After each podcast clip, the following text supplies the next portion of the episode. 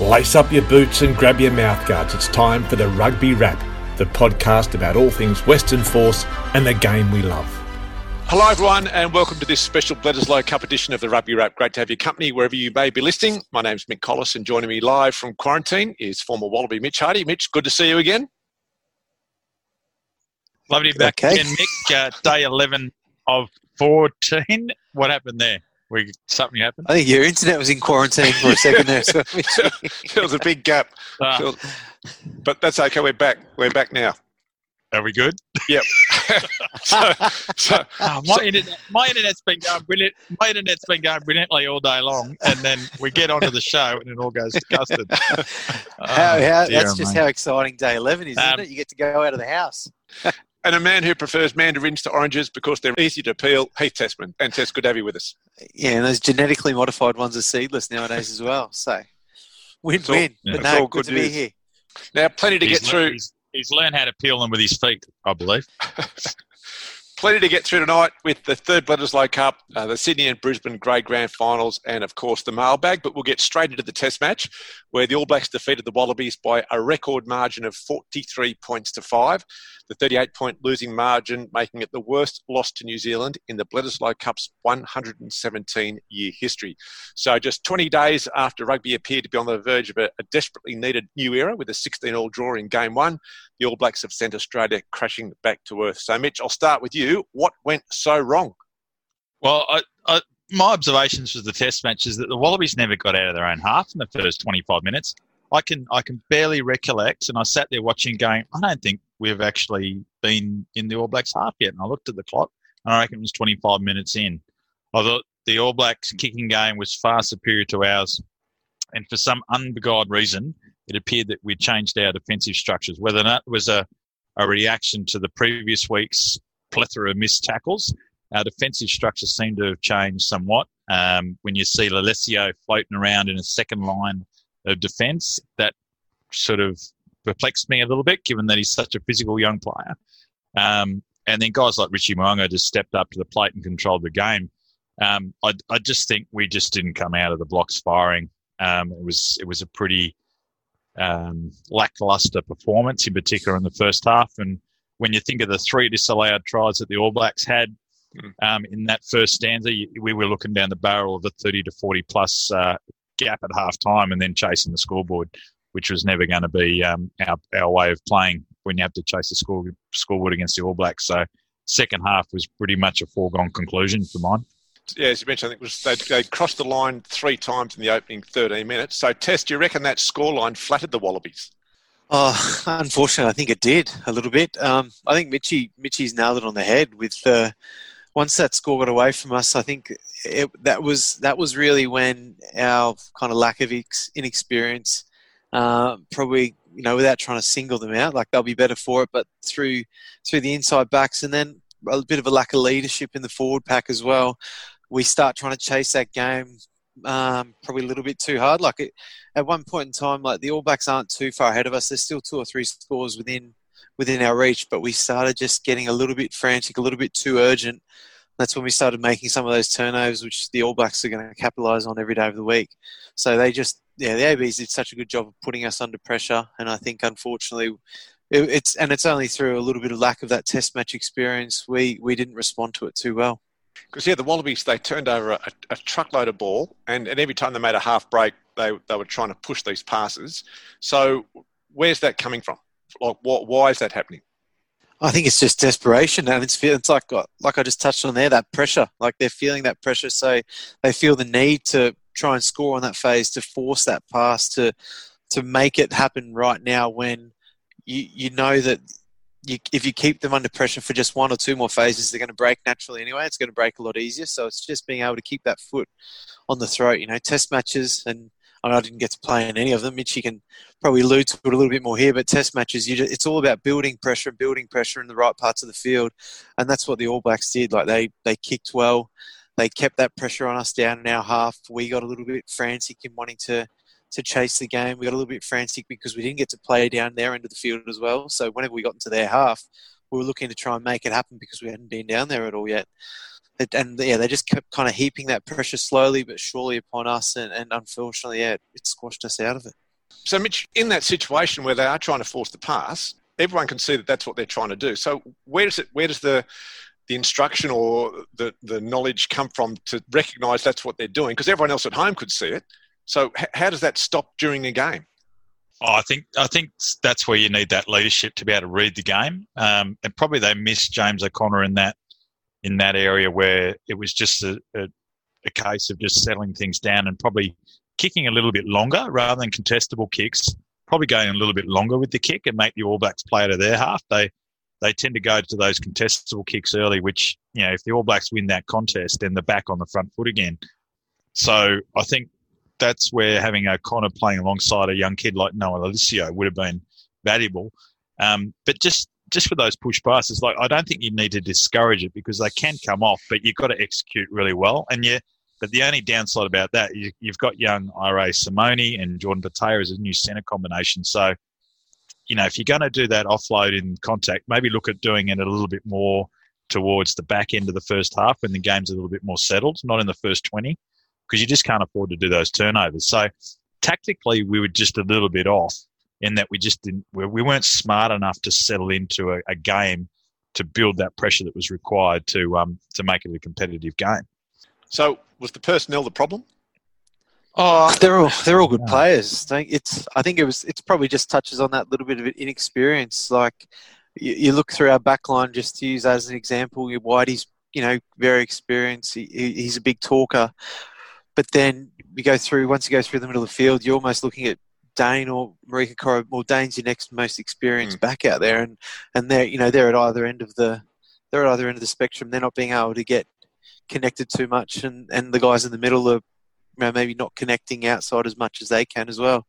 So I think it's it's not that it's not that the guys are are not up to that level. It's just about making sure they believe they're up to that level, making sure they go out there, they can communicate yeah. through. It's like there's going to be, of course, there's going to be pressure put on us, and like touching on the the offloads. You know, there's if if the ball's not going your way, if you haven't got that momentum with you, then you know it's just tuck it under the arm, put yourself over the advantage line, claw that momentum back, and all of a sudden those offloads will be opening up, and and they'll start paying off once you've got that momentum back. But it's just about being able to kind of take that spoonful of medicine and and just know that you're you know you're on the you're in the poor but you're in the poor part of it right now. You're you're doing it tough. You just got to take the tough stuff to get back and, and get back on top, and then the rest of those things will start pulling off.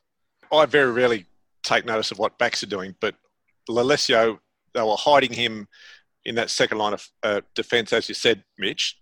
Was was that something they did during the year at the Brumbies? No, he was in the front line, and I, I don't. I had no idea why you would do that because by having someone drop out in line like that and maybe push Dane up into the front line, whether or not that's from a communication or experience move that they put him in the front line. But you know, you, is your is your starting test ten? I mean, gone are the days where you need to hide Quade Cooper. Yeah.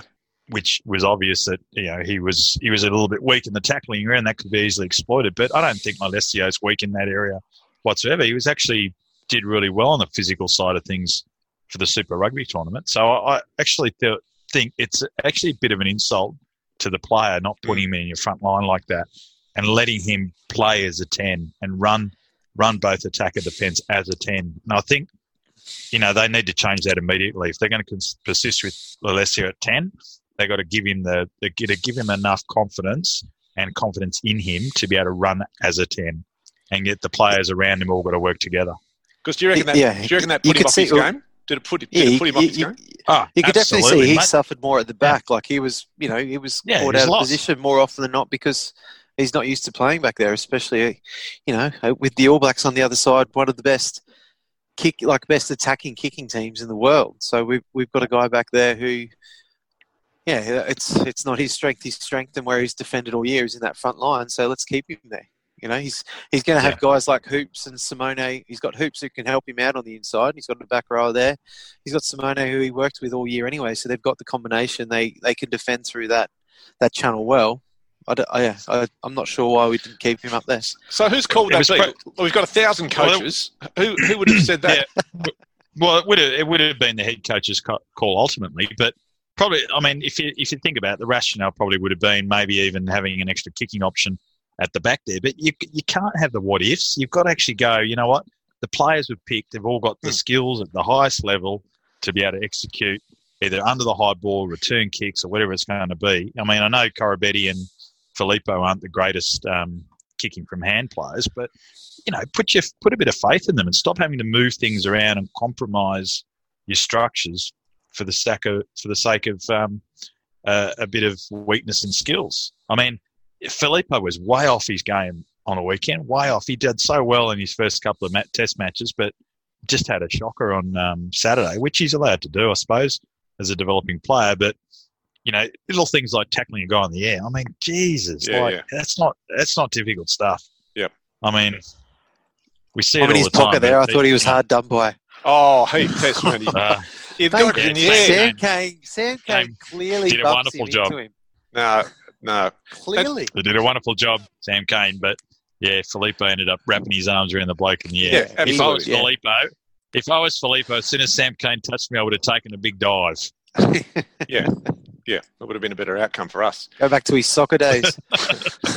Now, just with Yeah. Lolesio and, and these young guys, one of, like one of my gripes, which I may have mentioned once or twice in the past, in the past, but we seem to be putting all our hope in this this next generation young kids. Like Lolesio's, you know, 20 years old.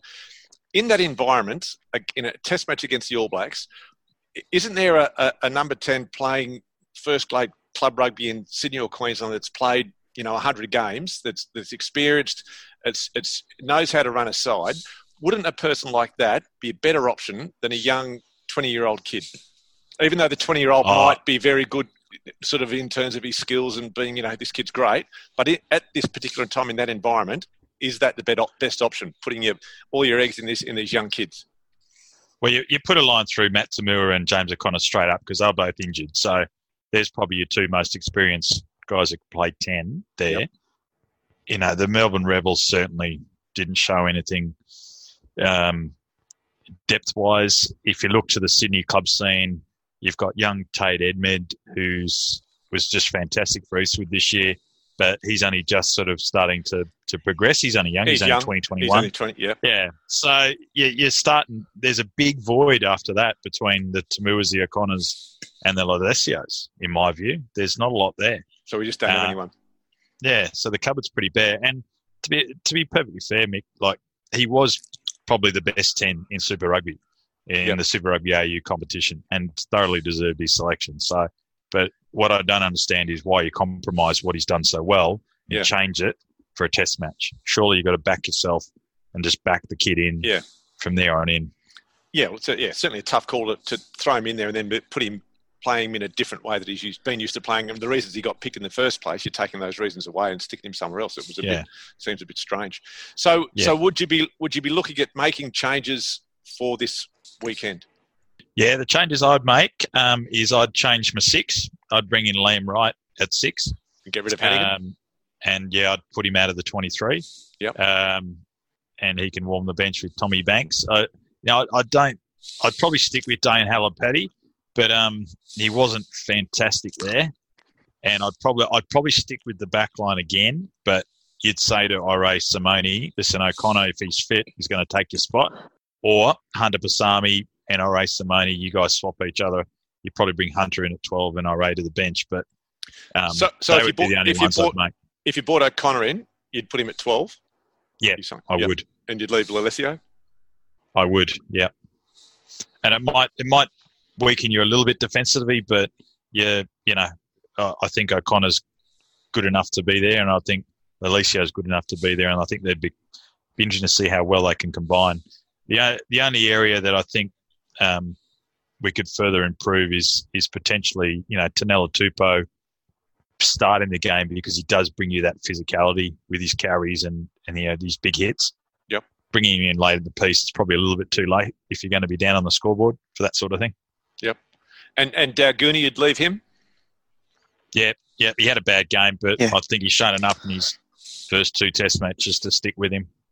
So you wouldn't you wouldn't bring Tom Wright in for him. You'd leave you'd leave him and Koroibete. No, no, Tom Wright's not the answer. Yeah. Now, one one thing about Daugunu, like he's only what that was his third Test match, was it? I think. Yeah. Yeah. So it's third Test. So in the in the lead up to that Test match, he was quoted for saying, this is about to Caleb Clarke, the um, All Black winger. Our aim is to kick kick to him and contest for him to catch so we can smash him. I can't wait to hit him. Now, the New Zealand rugby writer Phil Giffords called him a dick for his comments, and I think I think he's 100% right. I remember back when we had under Robbie Deans, we had O'Connor, Kurtley Beale, Digby Ioane, Quade Cooper, all these young brash guys. They got away with murder. They were out getting burgers at 4 a.m. They should have been dropped, but they weren't because we didn't have the depth. Put a lot of Australians off the Wallabies. I think we need to be very careful that we don't do that again when you're having young guys playing their third test match and they're on the hot, they're, they're not winning. So, so where's the leadership and whose role is it to tell these guys to pull their head in? Because it's not what people well, want to hear. From what I know about Filipo, Mick, if he said all that, that's probably the most words he's put together all year across the whole Super Rugby year. So I, will go. I go back to who the hell is the media manager with the Wallabies letting the bloke say that much stuff about his opposition number, who's yeah. probably the best player they've got. So correct. Um, yeah, that, uh, you go. Hang on a minute. No, yeah, they should be. They shouldn't have players um, as green as Filipo putting him up in front of me, media saying and those inflammatory comments. He would have been none the yeah. wiser. Some of it could have been taken out of context. Yeah, I'm sure God there are a few leading questions for it. That stuff. Yeah. yeah.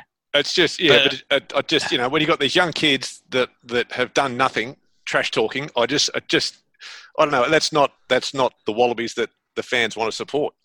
No, and they've got to be smarter than that. And they and that's what the All Blacks do really well. They don't have multiple players or mouthing off or doing media pieces.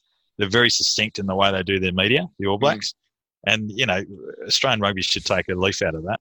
Yeah, and test the forward pack uh, Lukhan uh, Salakaia-Loto unlikely to be fit with he's had that, that ankle injury. They're talking about bringing um, Cadeyrn Neville, the 31 year old journeyman, seven years after he was last into the Wallaby squad. He's a chance of making his test debut. Would you make any, any changes to the forward pack? No, I wouldn't make too many. I, I would maybe look to bring. I'd like to bring in Pete Samu. I'd like to bring him back in. Um, I think I think he adds a lot at line out time. I, I, I like I like Mitchy's idea of, of bringing in young Wright, but I just think that it, it limits us a little bit too much at line out at set piece. Um, I, I, think our front row, I think our front row is pretty much close to it to our best. Though Big BPA will be he'll be filthy at himself for that defensive lapse down the uh, down the short side. But I think mm. for the pre- like to exert pressure, I can understand Mitchy, you know, wanting Nella in there early on for that bit of physicality, but I, I feel like he, we're better keeping him on the chain and, and getting him a bit pumped up and letting him come off the chain for a good 30 minute burst at the end. I just think that between, there's not too much between him and, and Allan Alaalatoa, but I think we're going to get a lot more in that last 30 from a Taniela Tupou than a, than than Alaalatoa and Alaalatoa can really set up the set him up to knock him down. Hopefully, just like kind of like what the Springboks did with the World Cup, almost playing their strongest front row in the back half of the game because of the advantage it'll give them. As far as second rows coming in, because who have we got in the? Who's in the squad? Who's in the squad? It's young.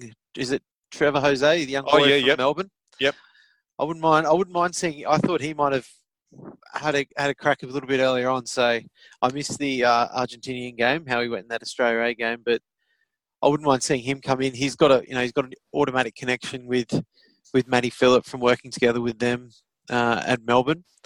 Uh, the, the the question over that's just you know still that I'd love to be able to bring Rob Simmons in just for his leadership, but I just I think we're better having uh, someone bringing in someone younger and someone with that connection with with Matty straight away. Matty Philip's going to be starting again. So Cadeyrn Neville, he, is he not even in the squad? Is he's he been brought into the squad. So he's been brought in. So he wasn't in the original forty-four. No. So what are they doing? Picking 44 people and then bringing someone who's not even in the 44 in, uh, into consideration. Like I can't understand this know, stuff. Mate. I don't know, mate. How is that happening?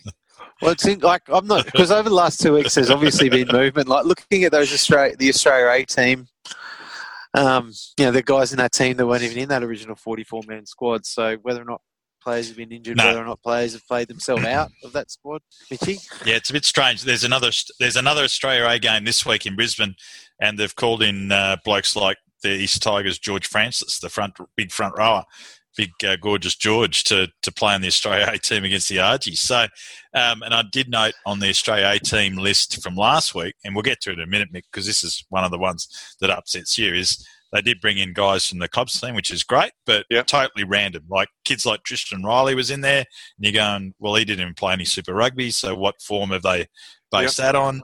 Um, great to see those guys get opportunities. Uh, and unless Cadeyrn Neville potentially was in that game and shot the lights out, and Dave Rennie's gone, let's grab th- that guy. Yep. Then you then uh, to your point that you raised last week, it's great that they can pick on form. Guys are in form, pick them, bring them in, put them in there.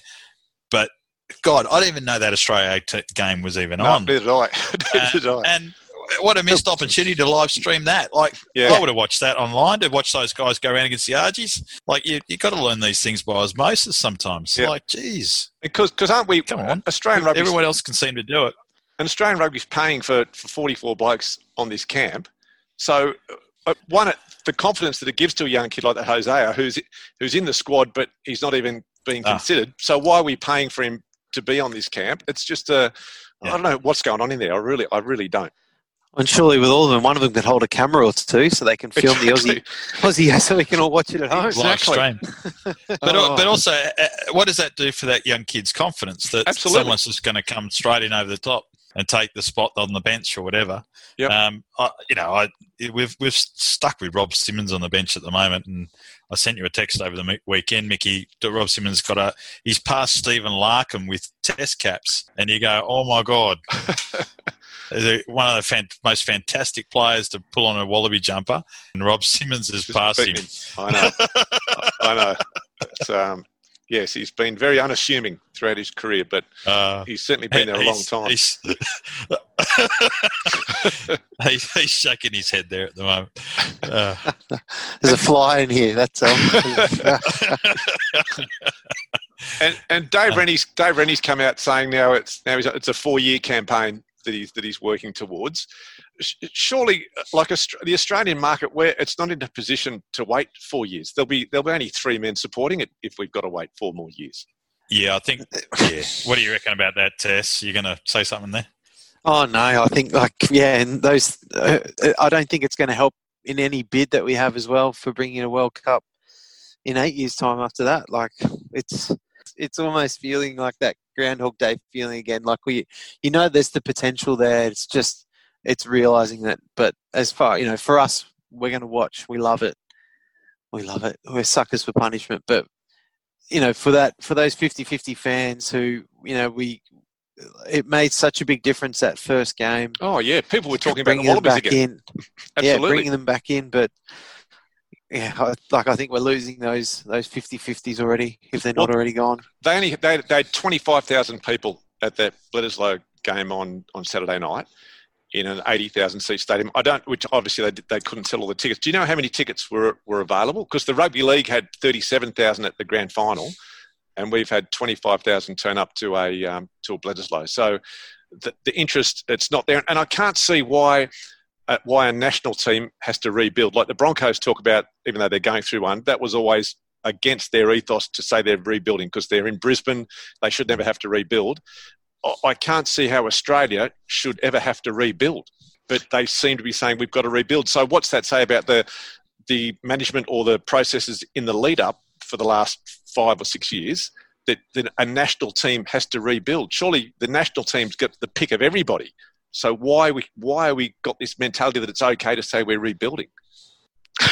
Yeah, I, I, think that was. I thought. The, I thought that was a mistake from Dave Rennie. I, I, I think he, he, he should have just gone straight on to this week's game. Say we're going to put last, yes, last weekend behind us. Our objective is to win in Brisbane. Simple as that. We're not looking in four years' time or three years' time or two years' time. We're going to look to next week and we're going to bounce back from that loss. And we're, we're aiming for a, wi- a W in the win column next week. Yeah. Simple as that. And Yeah. that, in my view, that's that's the attitude Australian rugby has to take at the moment. We still Yeah. don't have a plan for Australian rugby at the moment, the one that was promised to us about three months ago. Mm. Um, they still haven't announced broadcast deals. They still haven't announced how the Super Rugby AU is going to work next year. There's all these what ifs still, and we're getting towards Christmas. Yeah. Um, the last thing we want to hear is, oh, it's a four year plan. Well, that doesn't tell us anything. That's just saying you're going from one World Cup to the next. exactly. And we're just gonna we're just gonna do a little bit of stuff in between. Yeah. So you know, it's all about this weekend's match in Brisbane, playing against the All Blacks.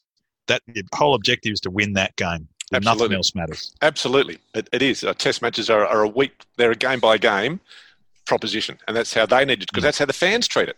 They can't they Yep. can't just discount the fans who are forking out good money to because they're you know they're rebuilding. I think, Yeah. I think that's why. I think that's why I'd probably try to stick with a predominantly similar team as well, because those guys, you know, being part of that game, you know, they- they'll all be stinging a fair bit. So, getting them, getting them Yeah. back out there, keeping them close, tight together, give them another crack to go and have a, have a real good dig at an AB's team again in, in Brisbane, where hopefully we'll have a bit of a better crowd. Or whether it's the same, if it's the same amount of people there, you know, you're in a good stadium, Hmm. got a good record at home, or we've got a good record in Brisbane. Maybe we don't have a good record against the All Blacks. No, not great. a, good, a good record there. Like let them let them go out there and, and you know and try and try and show that you know last weekend was just a a, bit, a slip up on a pretty big banana. Yeah, and look, we we don't want to be all, all negative about it. So so what were some of the, the positives that you reckon? I, I thought Jordan Petaia was was fantastic. Sort of showed that he is very very good. What are some of the positives we saw out of last week? I think I'll, I'll, I'll start with just all the stuff up front. I think a lot of our Hmm. set piece work was really good. Our scrum laid a really good pra- platform for most of the game. Um, and we, we were putting them under a lot of pressure, especially when in the in their transition when they were bringing out a few new front rows. We we, we had the referee looking at us as the dominant scrum, which is a big start. Um, our lineout performed well as well. Like we, there's still room for improvement in our maul, but it's it's all of that all of our set piece stuff from our forwards is, is trending in a pretty good direction. Yeah, I agree with Heath. I thought our set piece was good, Mick. And if you take that and the the way we attacked in the previous tests, um, I think it just comes down now to just make it is players are just got to make their tackles now. I thought our break we competed at the breakdown pretty well, uh, but it, I'd like to bolster that area up a little bit and just put even more pressure on the All Blacks ball uh, at breakdown time. They just got too much quick ball for Richie Mo'unga to Yep. to lay the foot platform on the weekend, and and potentially if you're going to do anything, you've got to put him under more pressure. Somehow you've got to get some extra bit of line st- speed on him Hmm. and put him under pressure, He was very uh, good. which I think they can do, if, especially if O'Connor comes back.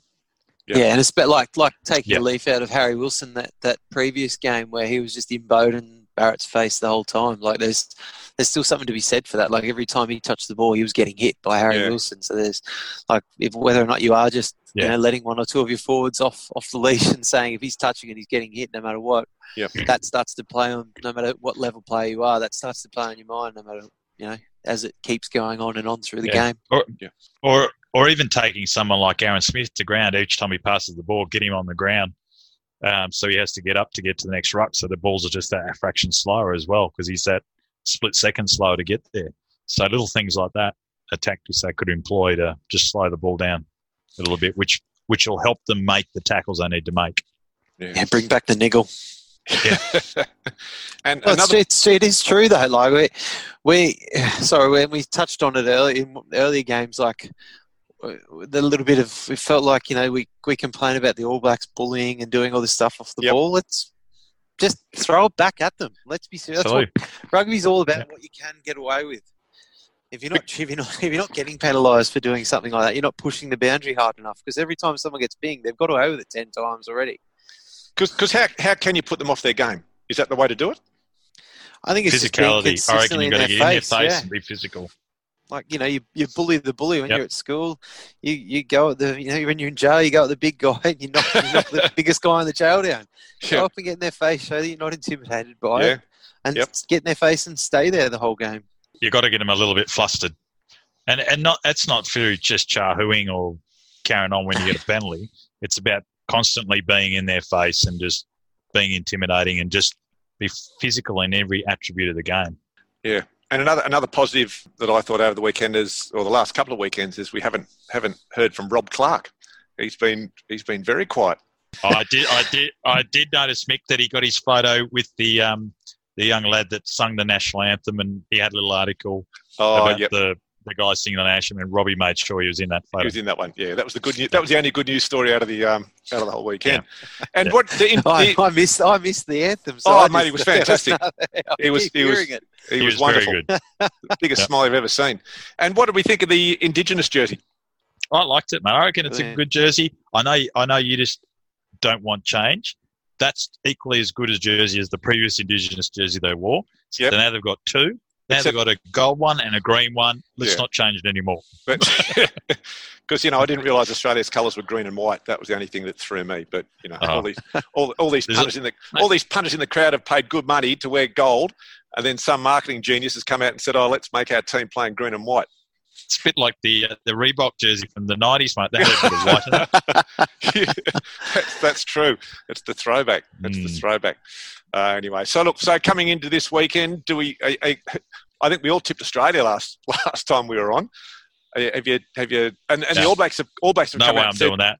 All Blacks have come out said they're going to make some fairly big changes to bring in a lot of their young rookies. So what? What's your tip for Play this their week? B team. Yeah, which would probably still put twenty on. I thought we already were playing their B team. so what are your tips? What are your tips for the weekend? Uh, Game four. Uh, Wallabies by three. right. Yeah, Seriously? Okay. yeah, yes. All right. Ever the optimist? I'm going Right. to bet the All Blacks by 30. Wow. Okay. So I'm- therefore, that I'm going to completely put the mocker on them because Yeah. I can't pick anything at the moment. I could not pick a winner all day long. Melbourne Cup Day, I had that many horses bet on, and even the previous races, I got three seconds. I'm, I'm thinking the All Blacks by 12 because I think any young guys that they bring in will just be, they won't want to lose. They'll want to keep inflicting pain on Australia. So I think, unfortunately, that's the way it's going to go. But you never know. I'm, You never know. I'm, I'm like as far as the like that their pack. What are the young? uh, How many other young guys are they going to bring in? I think from the first two packs, they've they've lost. Moody was out. Sevilla wasn't in That's that true. game Yeah, yeah. as well. Yep. Uh, they'd swap. I mean, they'd s- Mm. swap the hookers round. It's new. Oh, it was Carl Tungafaki's. Yeah. uh, his first start for a while anyway. Yeah. I'm just trying to think. We're going to bring in. Well, Yeah. yeah. Well, what No about the idea. young bloke? What about the young bloke that came off the bench, the 17? Um, he's in jersey 17, and he had a really good game. Um, Yeah, he, he was the he's the Auckland prop, isn't oh, he? He Yeah, played yeah. in there, he He- played at Eden yeah, he Park looked as like well. yeah, it looked like he had a bit of soul glow in the hair and everything. yeah. so, look, okay. So we're thinking, so it's two to one All Blacks to beat the Wallabies at this stage. But on a bright note, on a bright note, there were two Australian teams that won on the weekend, with Gordon defeating Eastwood 28-8 in the Shute Shield, and in Queensland, East upsetting University 33 points to 18 to win the Hospital Cup. And that gave the Tigers six grand finals from six, and that was a, a great result for, for Ben Mowen, the former Wallaby captain, one of the most popular guests we've had on the Rugby Wrap. Tess, It's good big. result, good your, result. Your man, your man crush, your man crush. Oh, crush. he's terrific. And I saw, eh? I saw a I'm couple of surprised we don't have him on tonight. I saw. I thought about it. I saw a couple of people during the week, and they all said that's the, their favourite podcast was the Ben Mowen one, and that was unprompted. That was just them coming out and saying it. Yeah, and Benny Mowen, the Alec Evans medal too. He won the, uh, Oh, the did best he really? for the whole. Yeah, won the Alec Evans medal, best For the for the whole comp for the year, which Wow. is yeah, which is wonderful. So, But the real and news also well. Darren Cole. On you go. Yeah, go on. he- Oh, the no, no, you wanna news talk about the heavies, well or- was no, no, it was a tough, tough weekend for the heavies going 0 4 with their with 0 and their 4? finals. Oh, Wow. yeah, zero, uh, 0 and 4 or 0 and 5. Wow. I've forgotten that number quickly, Yeah. but yeah. Um, how, how good the, the Tony Shawman as well, best and fairest in the grand final, taken out by the tight head prop from East. Rick- Is was it Rick Van Neck. Rick Yeah, Van Neck Mate, with the that biggest, one of the biggest necks yeah. you've ever seen. Now, That was he, did, he He- play, did he play some? Did he play some Super Rugby for? Um, uh, he was he was uh, maybe on the bench for one of the games, but um, the rumor has it that he might be going to the Melbourne Rebels next year. Yeah, right. Um, yeah, absolute little cannonball, and he had a storming game and went pretty much the full eighty, just scrumming the house down with Big George Francis. But And yeah, he throws their lineouts as well. He Yeah, throws righto. a line out. Yeah, a- he he's and he just looks like he absolutely loves his rugby Yep. as well. I met the young kid at East Tigers when I was there the other week. He's a re- really nice kid, really nice kid, Oh, terrific. only a young, only a young fella. And thirty-three to eighteen, an upset. Tigers not expected to get up. No, the, the Oh. Tigers got out of the Tigers got out of the blocks really well. Test Mm. that compared to the semi final two weeks ago where uh, UQ were 10 0 up after 10 minutes. It was a completely different different East side that ran out. They really did dominate the opening 20 minutes, and UQ UQ just couldn't put them away, could they? Um, one, and once it got into the grind as well, like I think the the ascendancy that East had up front, especially at, at scrum time, just that was the big difference. Like uh, both teams were playing some great ball and hand rugby, and, and both teams were making lots of yards, lots of offloads. It was it was really attractive rugby to watch. And but then when it came to, to set piece, when it came to scrum time, like East just had pure dominance there, which which they were able to convert and you know eventually get one of the uni props put in the bin, and that was where they really were able to accelerate and hammer home their advantage. And to win six from six, that's uh, six from six, which is that was the women's, the Colts, the first grade. That's an amazing result for the club.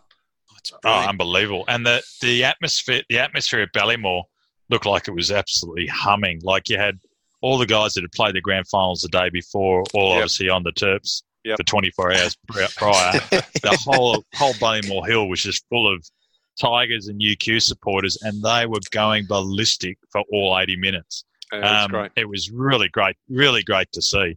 You know, there was the Tigers mascot got carted away there at one stage, and uh, it was it was really good. And that they just obviously just loved loved the success of the club. But you know, it was just a really good day for club rugby to see a club like that that's built from the base up and done. They got some really good coaches there with Moses Rauluni and Mark Bartholomeusz, but all the way through the club, they've got a really good coaching structure.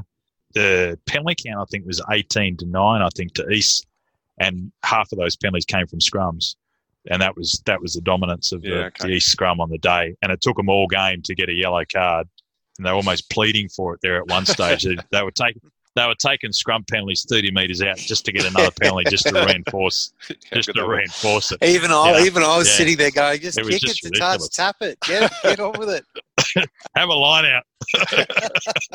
More than um, something. And and talking, yeah, and it was it was interesting. The, the and the nine uh, pills. He's he's uh, he got the point scorer of the year for the uh, um, Brisbane comp, and he had a really good day with the boot and just managed managed played really well, and he was rewarded with a really nice try in the second half, which pretty much skipped skipped the Tigers away. And he, um, even though his path is pass isn't probably one of the strongest, he's got a really good all round game. Young Pills and Aidan Toua, who played ten, probably didn't have one of his greatest games. A bit hot and cold, but he certainly has a, a big hand in uh, that team's success. And they've they've got an awesome back row with Benny Mowen, Michael Gunn, and the Croatian Chuck Norris, Milosevic. Um, just terrific back row, just really combative. Uh, and the Wallabies could take a, a, leaf out of the way those three yeah. combine together and play the game yep. as, as a combination. Really good, really strong.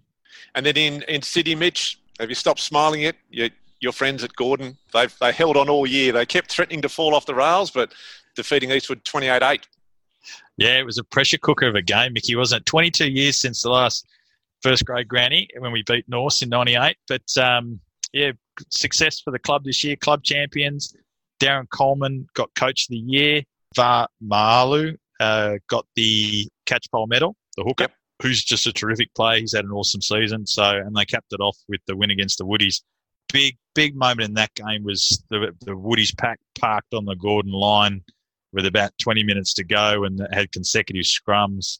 Uh, they were pleading for a penalty try or give, yep. give them something or a man in the bin. They got the man in the bin but didn't get the penalty try and then um, just couldn't convert. And then Gordon just went up the other end and went whack, whack, two quick tries and it was yep. all over, red all over. over for the Woodies. But um, yeah. I'll tell you what, they the, the Eastwood boys played really well this year. I thought they I would have thought they weren't the fancy favourites to win on the weekend, but they could have snaffled it. They really yep. could have had an upset. Whereas where, Gordon where, obviously went into that game as favourites. Where did they come from? They come from sixth, the Woods, to, to just about take it they out, did. not they, as well? On the ladder, yeah, so that's did. like a great, that's a brilliant yeah. effort for them. Yeah, that a tough road yeah. to get there. Now, and, and the, the Gordon Hooker, Mitch, is he the one that Darren Coleman's taking away to? I believe so. Yeah. yeah, I think he's taking him with him. Yeah. Yeah. So you know, another player lost to the system. Mm. And geez, you watch, would have thought he would have been. I don't know. I don't know if he. I don't know if he is or not. Watch. Watch this space. Oh really? We'll oh really? Oh, yeah. Is he going to be your replacement of the force test? Is he? Yeah, signing up June. every other person. Come June. That'll- Come that'll be a- June. That'll, that'll, that'll be a force squad of about 55. yeah, they've, they've certainly signed some players. we'll s- sign them all before there's Super Rugby caps placed on it. Yeah, yeah, exactly. Yeah, well, we've got a twenty million Well, there dollar is no cap. cap for the force, as far as I know. They can do it. They like. Exactly. So, are there any are there any players in out of those two grand finals that you think should be in a Super Rugby squad that are- that are either middle aged 24, 25 that that didn't come through the academy system, but are, but, but are blossoming now, but have been ignored? All right. Well, if you look at the East Tigers to start with, you look at George Frank, Francis, um, the young hooker's name, which name escapes me just off the top of my head, and Van Neek. That front row got loads of potential, and I think the the hooker Might Asiata, be is it? Is it the? Asiata, yeah, Asiata. I think he might be going overseas. Yeah. Um, whereas Big George could well be, you know, he's if you got him a little bit fitter, he could well come up to that level because he's a big unit. Yeah.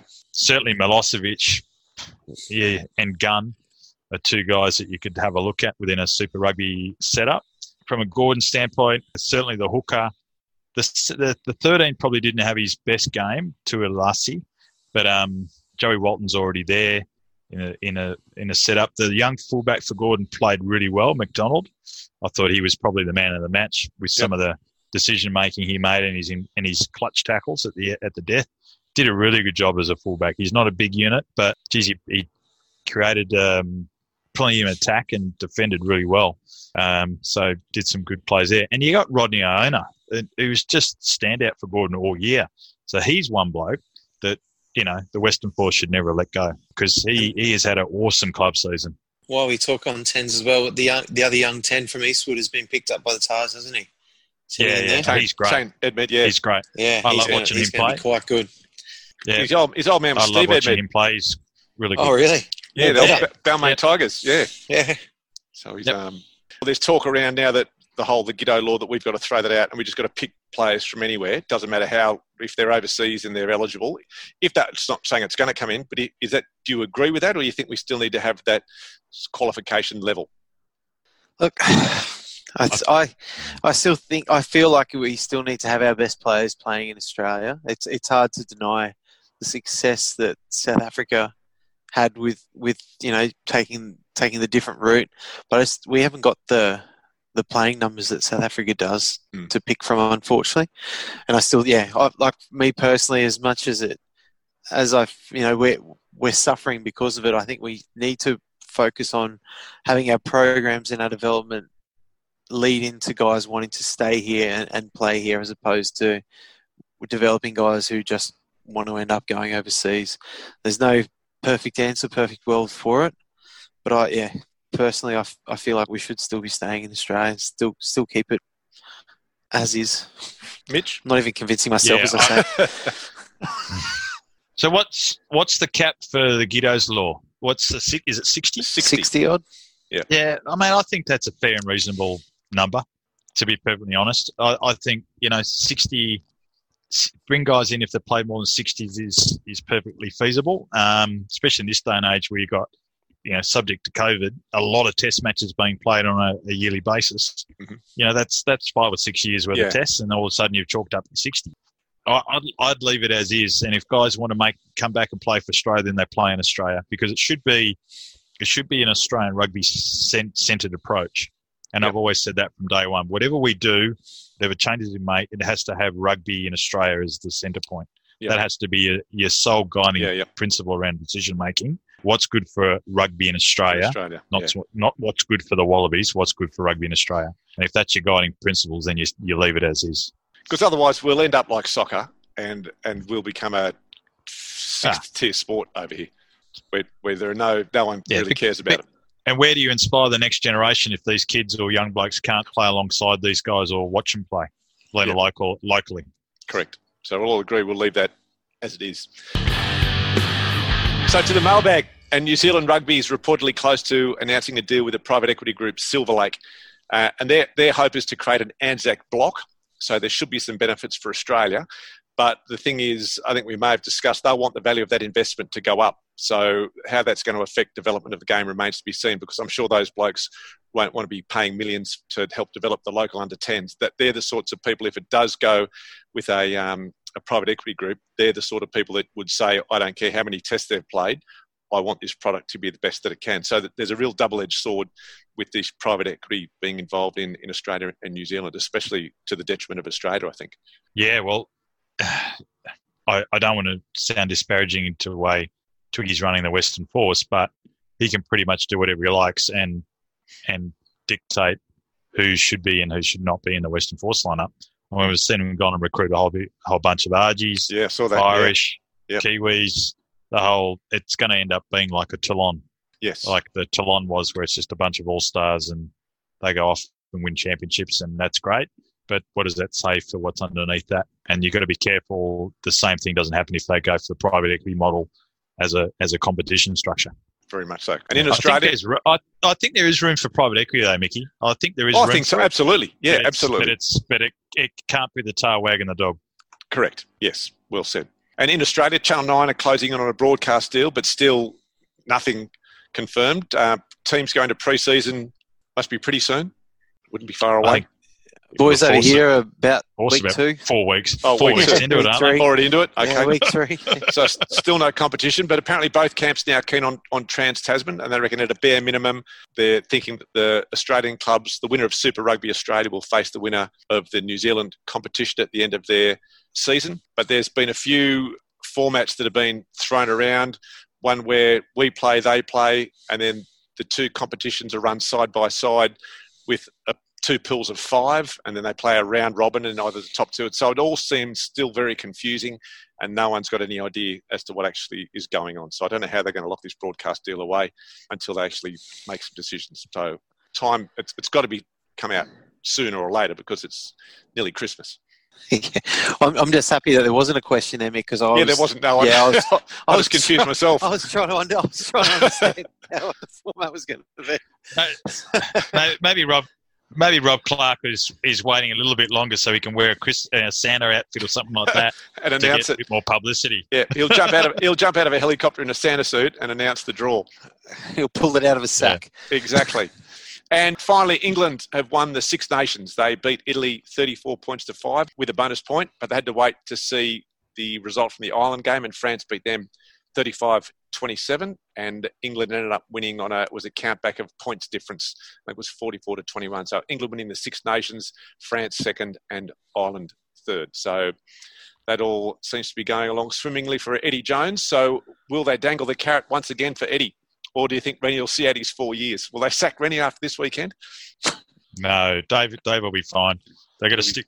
They'll stick with Dave's um, contract, and Eddie will just keep powering on. Um, you know, I, I actually, what's happened with the um, the club scene over in the UK with all the, the recent outbreaks of COVID and all that sort of stuff? Yeah, in well, I know- Have heard- Nah. has that Well, impacted that? Well, they're, Yeah, uh, wow. is their, is their comp still going? Because No, they're they shut, finished I haven't ex, seen ex, any Exeter, updates Exeter, or any Exeter coverage of won, anything. Exeter won the comp Exeter won it, the other week. so they're in yeah. a break. Oh, when they're, They're on so a when they're break. kicking off for the next part. So they're on a break. Oh, yeah, I get. I've, I've all out of whack with the UK season now Yeah. because normally they'd be in the thick of it, uh, and we've only just seen the Six Nations finish. So I assume they're going to start things up the other side of Christmas. yeah, if they if they can get out, if they can get outside, Mm. because I don't know how long they're going to lockdown for. But they're in anyway. there till the beginning of December, aren't they? yeah. Yeah. strange times, strange times. Well, I think that'll that'll do us. There's um, this weekend obviously is the big one, and then we go into a couple of games against the Argies. But uh, yeah, it's it's let's hope we can pull a couple of wins out of that one because it'd be a nice way to finish the season. It must be Christmas Eve, must be the last game. This competition seems to be going on for a long time, but It keeps going on and on just and on. keeps going on and on and on. But anyway, so Mitch, mate, good to see you. Uh, how many more days? Three more days? You're out, out on Friday, are you? Yeah, out on Friday, mate. I'll be able to go to the races on Saturday, and then uh, out and about, get into the throes of cricket season. Yes, Um, and after that, mate, perfect. that'll be good. And Tess, you're keeping well. Fresh and well. Always, Mick. Excellent. Good. Good. All right. Well, thanks, gentlemen. Good to catch up. Thanks to the telecom shop and also to Elmstock Tea. And thanks for listening. And we'll catch you next time on the Rugby Wrap.